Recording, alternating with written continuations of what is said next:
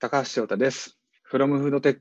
このポッドキャストは、日本の食から世界をよりよくをテーマに、フードテック関係のゲストを招き、深掘り、未来へのヒントを探していく番組です。今回はですね、前回から引き続き、アリババクラウドの大和田さんを招いております。中国のフードテック事情に関して深掘っていければと思うんですけれども、特に今回は、フーマの事例をもとに中国のリテールがどのように消費者のデータを取得してで活用してそれから消費者を豊かにしているのかこのあたりを中心に話を聞いていければと思います。産業別編に移れればなと思うんですけど、はい。まさに今のその今の PDCA を回していくって話でいくと、例えば今あの日本のメーカーさんだと結局誰が買ったのか全然つかめてないみたいな、うん。まあそれそれがつかめてないと当然ながら PDCA 回せないじゃないですか。まあ、あの我々はあの完全アプリをやってる会社でいくと、えっと当然サービス機能を追加するときにこのターゲットに合わせてこういうあの機能を追加するとか、サービスを作るっていうので、仮説を立ててやってうんじゃあそのターゲットに本当に刺さったのかどうなのかうん。みたいなところ、まあ刺さった、なかった、別のターゲットに実は刺さってました。みたいなことで、PDCA を回して改善をしていくっていうのを、こうやっていく。まあ当然なの PDCA を回していく上では、誰が買ってどう思ったのかうん。っていうようなところっていうのは、もう必須な、うん。あのデータかなとは思っているものの、なかなか今そこっていうのは、まあそこのデータすらも持てていないというところが、まあ PDCA 回せていないえーところにもつながってくるのかなとか思ってます。し、まあ今ちょっと食品メーカーさんだけの話をしてしまいましたけれども、からちょっとお話あのいただきたいのは、まあ、リテール編と外食編と、はい。えーメーカー編と3つに分けて、うんあのお話しいただければと思うんですけれども、まずは、えーリテール編といはいうところで、えー中まず中国の,、まあ、あの最近起きたリテールでの、えー、とデータ活用はい。の事例えーというところをお話しいただければと思うんですけれども、そうですね。まずリたくテールと思うんですけど。ええ。あのはいまあ、まず、あれですよね、あのやっぱりオムニチャンネルってのは当然というか、もうそっちの方で、はい。あの一回それで慣れちゃったら、もうね、リアル店舗行くのめんどくさいよねみたいな話になっちゃっていて、うん。で逆にあの今そういう状況なので、新規顧客の開拓コストはどんどん上がってるっていうふうに聞いてますね。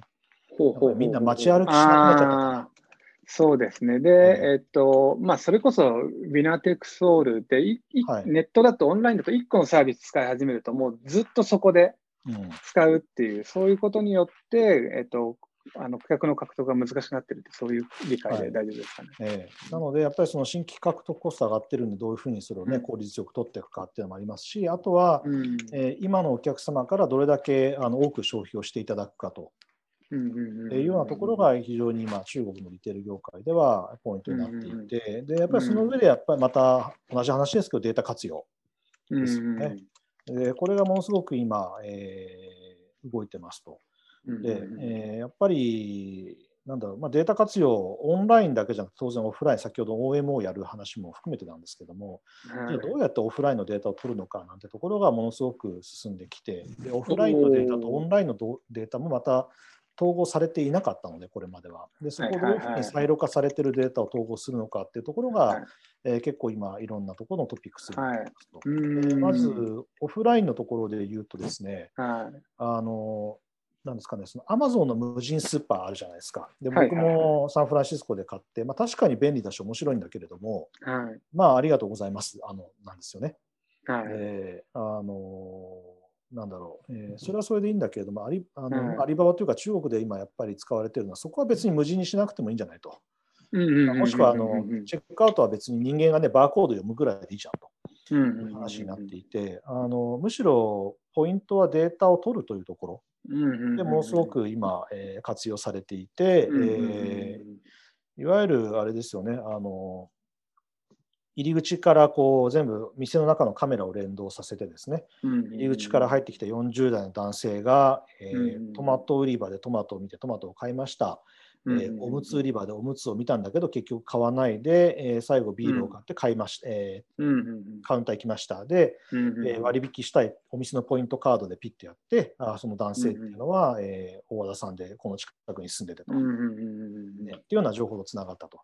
いう時に、大和田っていうのはこういう行動をすること人だっていうふうに見えてきて、じゃああの、おむつはあの時買わなかったよねと。ということは、えー、じゃあまあ何かその価格的にね、なんかなかったのかなとかね、あのいろんな理由を想像して、えー、その時にじゃあ、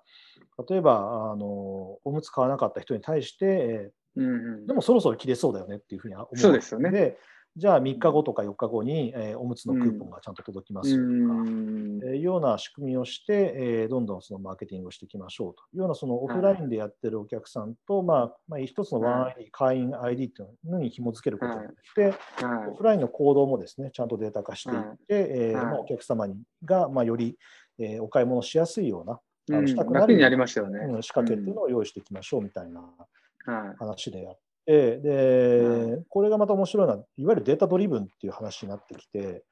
となってくると、やっぱりデータの取りやすいお店のレイアウトとかやっぱあるわけですよね。おおなるほど。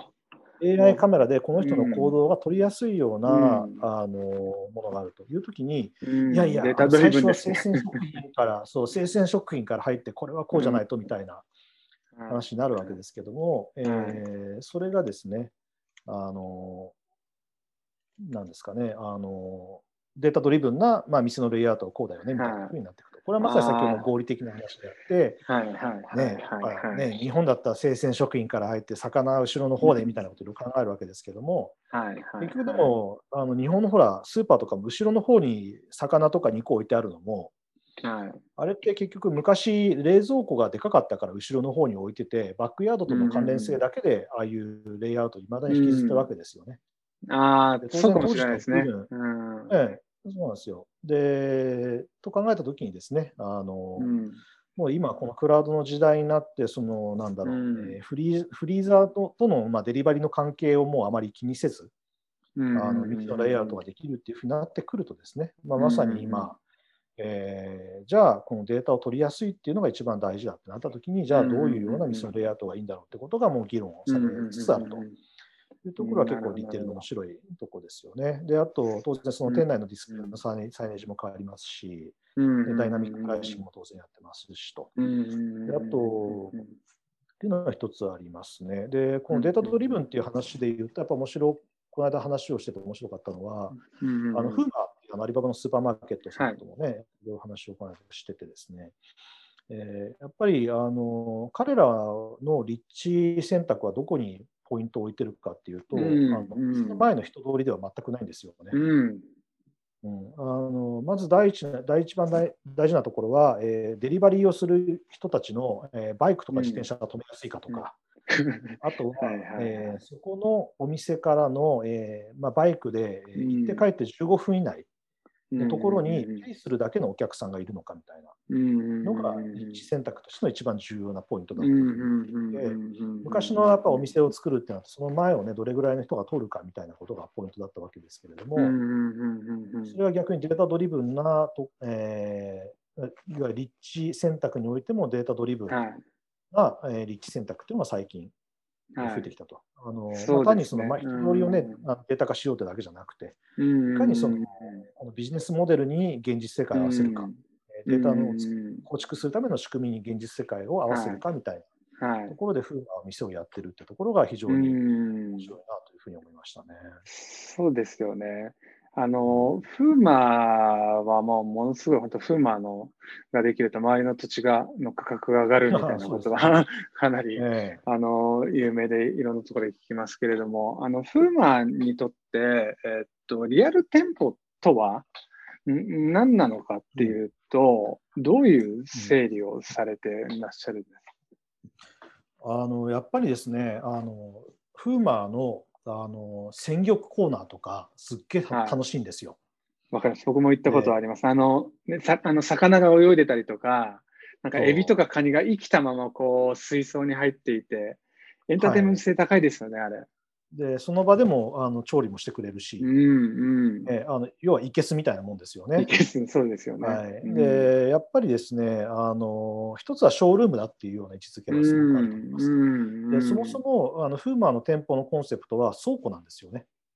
いわゆる、あのここから15分行って帰ってこれるときに一番あの最大効率、えー、ができるポイントはどこだってところに店を置いていて、はいはい、はい、いわゆるデリバリー拠点としての倉庫なんですね。はいはいはい。なのであの、まあ、アプリからオーダーがあったら、その人が、うんピッカーさんが行って、ピックアップをして届けるとはいいうところ、基本はまずファンクションとしては倉庫であって、うん。でもじゃあなぜお店の門を開いてるのかってところがポイントだと思っていてですね。それはあの一つはやっぱりそのエンターテインメント性、ショールームであるというところが一つと、あとは、えーデータではあら、えーまあ、いわゆるオンラインでは現れないような、えーうん。人間の行動データを取ると。はいはい。いうところがやっぱり一つのポイント。だからこそ、はい。あの倉庫なんだけども扉が開いてるわけですよね。うん、なるほど、なるほど。扉の開いている倉倉庫という位置づけ。ああ、なるほど、なるほど。えーそこなのなので、やっぱりそのなぜ空いてるかっていうと、やっぱりその楽しいっていうのと、まあ、ブランディングですね、それは。でもう一つは、うんあの完全に、えーそのまあ、人がどういう行動をしてたりとか、はい、商品は例えばそのこのパッケージはどれだけお客さんに手届くんだろうかとか、はい、ねはい。この生鮮食品はあの見せ方はどういうようなインパクトがあるのかとかってことを計測するとようなことなので、まさに、にそのデータを取る拠点としての、はい。えーなんですかね、えー店舗の活用されてるんじゃない、してるんじゃないかなと思いますし、当然その API でも全てクラウド化されてますので、じゃあお客さんのこの購買データとかですね、はい、えーその顧客データも、えー外部のお客様にも提供するような仕組みもやってますし、まあ、当然匿名化された状態ですけども、はい、あのやっぱりそのデータを取るというようなあの一つの拠点を持っていて、でさらにはい。それを外部のメーカーさんとかですね、あのサプライヤーさんとかにも供給させていただいて、じゃあより良いお店はどういうふうにできるんだろう、より良い商品はどういうふうに開発できるんだろうというような、まあ、一つの拠点として考えているんじゃないかなというふうに思います、ね。はい。まあ、そこもポイントそうですね。その外部にちゃんと、えっと、そのデータを共有する。もうこれもまさに、あの、自社だけが利益を得ようと思っているのではなくて、消費者さんのためにそのデータを使って商品開発の精度を消費者のために上げてくださいねっていうようなメッセージ、えーでもあったりすると思うので、まあそこが、あの、やっぱあのデータっていうと、ぱりあの日本の消費者さんでいくとデータ取られて怖いみたいな、個人情報取られて怖いみたいなことを思う方っていうのもいらっしゃると思うんですけれども、そうではないと。うん。えーいうところの表れが、まあ、データをちゃんと外部にも出しているっていうところにも出てるのかなっていうようなところですよね。あの商品開発もそうですし、あとうん。実際、えー、とモンニョという、まあ、中国最大の牛乳メーカーさんにもですね、こういったような、あのサービスも提供させていただいてるんですけども、彼らからすると、まあまあ、ぶっちゃけ牛乳なんで、あの関連商品、ヨーグルトとかチーズの商品開発はあると思うんですけど、牛乳単体でなかなか商品開発はないんですけれども、やっぱりあの彼らはこの API とかを使ってですね、えーその需要予測であったりとか、生産調整ですね、まあ、こういったのが使われているので、はい。はい。よりそのフレッシュな商品をお店に届けられるようになったとか、もしくは食はい品ロスを減らすことができたなんてところで、あのまあ、ご活用いただいたりするというところはございますね。そうですよね。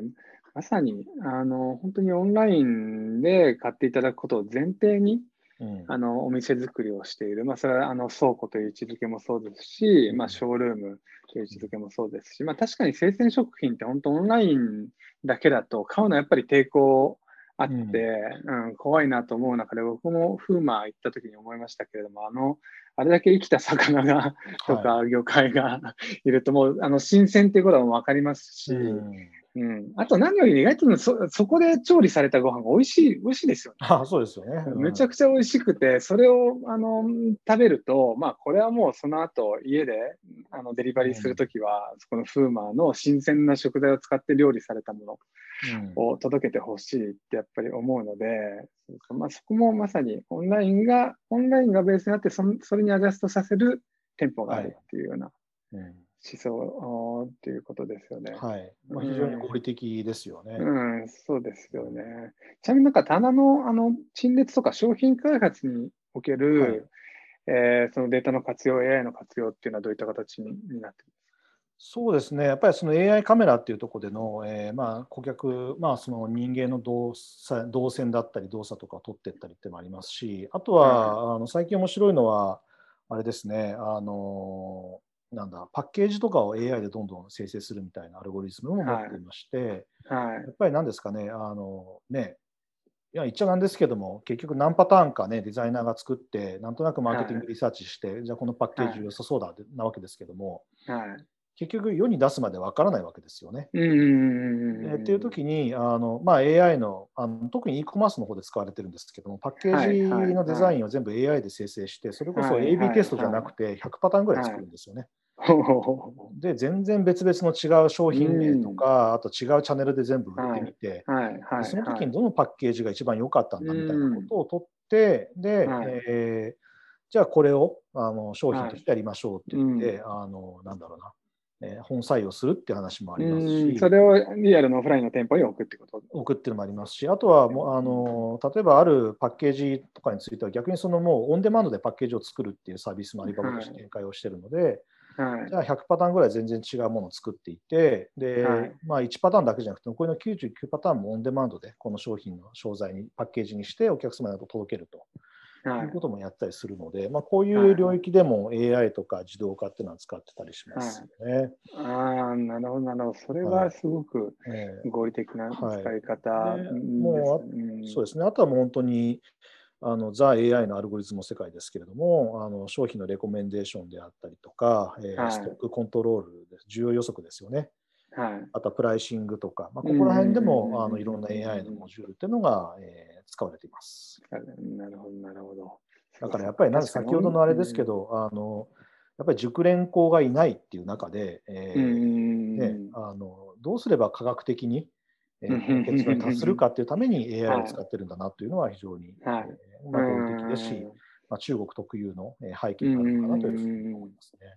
そうですよね。なるほど。でも、ただまあ、ネーミングとか、うんパッケージとかっていうのは、もう結構あのじあの、個人の感覚でやるよりも、うんまあ、あの、AB テストというか、まあ、え 100, 100パターンですけど、そのテストした方が、あの、いいもの、消費者が求めるものができるっていうのは、まさにそうだと思っていて、まあ、うんそこは、リアルの店舗だとなかなか難しいところが、オンラインだともう、すあの普通にすぐ変えられるじゃないですか。うん。なので、まあ、そこでテストしてっていうのは、まあ、これからも日本の、まあ、これからあのオンラインスーパーとかオンラインコンビニとか、うん。まあ、たくさんこれから出てくると思いますけれども、まあ、活用方法としては学べるところかなとうん。あのいうふうに思いましたので、一方ですね。で、あのはい。日本の、まあ、これから、まあえっと、スーパーとかコンビニのようなリテールはい。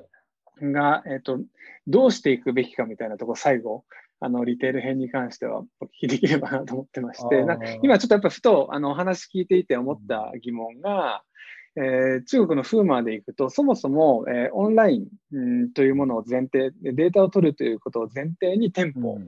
作ってました。うん。で、なんですけど、まあ、日本はもうすでにコンビニもたくさんあったり、もうスーパーもたくさんあったりするものがあると思うんですけれども、その中で、えっとどういうふうに戦っていけばいいのか、まあ、これはもうまたゼロから作った方がいいみたいな話なのか、うんえっと今の店舗の、えー生かし方があるという話なのか、まあ、いかがでしょ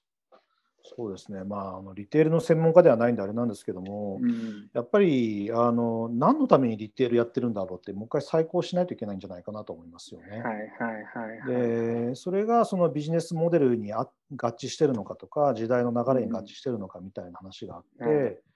あの本当にデータ経営やるぞって言ったときに、本当に店舗っているわけとか、ねはい。あの、じゃあこれから全部オンラインだって話になったら、例えば、じゃあ別にリテールってそんな数いるんだっけ？みたいな話もありますし、でそこから始まって、今当たり前のように置いてる棚だけど、本当にその棚でいいわけとかですね、あのもう一度なんかその、えー再確認を一度しないとですね、はい。それこそ全くその、何ですかね、えー言い方はちょっとあれなんですけども、なんかこう、自動車レースで競い合ってるところにですね、いきなり全然違う軸の,、あの飛行機がやってきましたとか、スピードじゃない軸の何かがこう今動こうとしてるわけですよね。っていう時に、うん。あのもう一度じゃあそのこれからあの馬車と車の時代でしたっけ、まあ、そういう話で、なでこう乗り心地のいい馬車を作ってる時に車こっちは作りましたみたいな話なんで、んまあ、その時にじゃあもう一度、いや俺ら馬車屋なんだっけみたいな、いや、我々っていうのはモビリティを提供する会社だよねと。た時に、じゃあ、あの我々は何をするべきなんだろうか、その時に何どういうアセットが必要なんだろうかみたいな。うんうんうんうん。そういう時に現実とはどこのギャップがあるのみたいな、えーディスカッション、まあ、各社さん当然されてるとは思うんですけれども、はい。多分あのもう一度そのリテールとは何なのかっていうようはない。位置づけが、ディスカッションがされるべきなのかなというふうには思いますね。はい。で本当にでもリテールって、一方で絶対デジタルとかオンラインでは取れない情報を取れる場所ですし、うん。まあ、そうですね、さっきからおっしゃってあのますよね。ね、あとはそのフレーバーだったりとか、ね、試食も当然オンラインできないじゃないですか。うん。っていう時のあの場所だったりするので、あうん。の本当にであのラストワンマイルのデータを取る。で、しかもいわゆるマルチモーダルのデータを取る場所としてはリテールは最高だと思うので、じゃあそうそうだよねって言った時に、じゃあどういうふうにこのデータ系と連動していくとかですね、まあ、そういったような観点を結構考えていくと、まだまだあの日本のリテールは、えー可能性は大大いにあるんじゃないかなというふうに思いますよね。うん、ありがとうございます。そうですね。まあ、そのデータを、オフラインのデータを取るという観点を持ちながら、まあ、ただ結構ストレートにお話しいただきましたけれども、再構築が必要と。えー まあ、ここはもう、あの、こ結構強めのこ小売り、何のために小売りをやってるのかっていう言葉が、僕は今印象に残りましたけども、まあ、そこはまさにミッションとかビジョンとかのレイヤーですよね。まあ、そこから、えっと、もう一度再構築をしていく必要があるかもしれないと。まあ、それは、はいえー馬車から自動車 みたいなのを馬車でやったところに自動車が来たみたいなことっていうのが、まあ、これからあの起こ起こり得るとか、まあ、これはもう確実に起こっていくことですよね。そうですよね。だってはいね、これまで自動車メーカーでね、自動車のエンジン作るの大変だよねなんて言ってるときに、いきなりはいデータをベースとしたね、あの電気自動車とか来ちゃうわけですよね。はい。ということは当然そのリテールとかもね、まあ、あの当然いろんな商品の仕入れとかなんだかんだでね、あのはい。新参者にはできない世界っていっぱいあると思うんですけれども、はい。一方で何も背負ってない新参者が入ってくる可能性も非常に大きいと思うので、うん、ここはやっぱりちょっとね、あの日本人としては頑張って日本のリテール頑張ってほしいなというところは、ねはい、ということで、食かけるデータのリテール編を聞いていただきましたけれども、やっぱりあの一番強く感じたことは、まあ、オンラインが前提の小売り、店舗作りというところかなと思います。で、オンラインでの販売、それからレコメンド、それからデータを取得するための店舗設計をしている。これは、えっと、今までのオフラインだけの店舗設計とは全く違うというところが印象に残ったところです。一方で、まあ、オフラインの接点というのは、まだまだ多いですし、しそこで取れてなくて活用することで消費者さんを便利にしていくようなデータっていうのはまだまだあるというところをどう活用していくのかというところが今後のリテールのポイントになってくるのかなというふうに思いました。えということで次回は外食編として引き続き大田さんにお話を伺っていければというふうに思っております。ありがとうございました。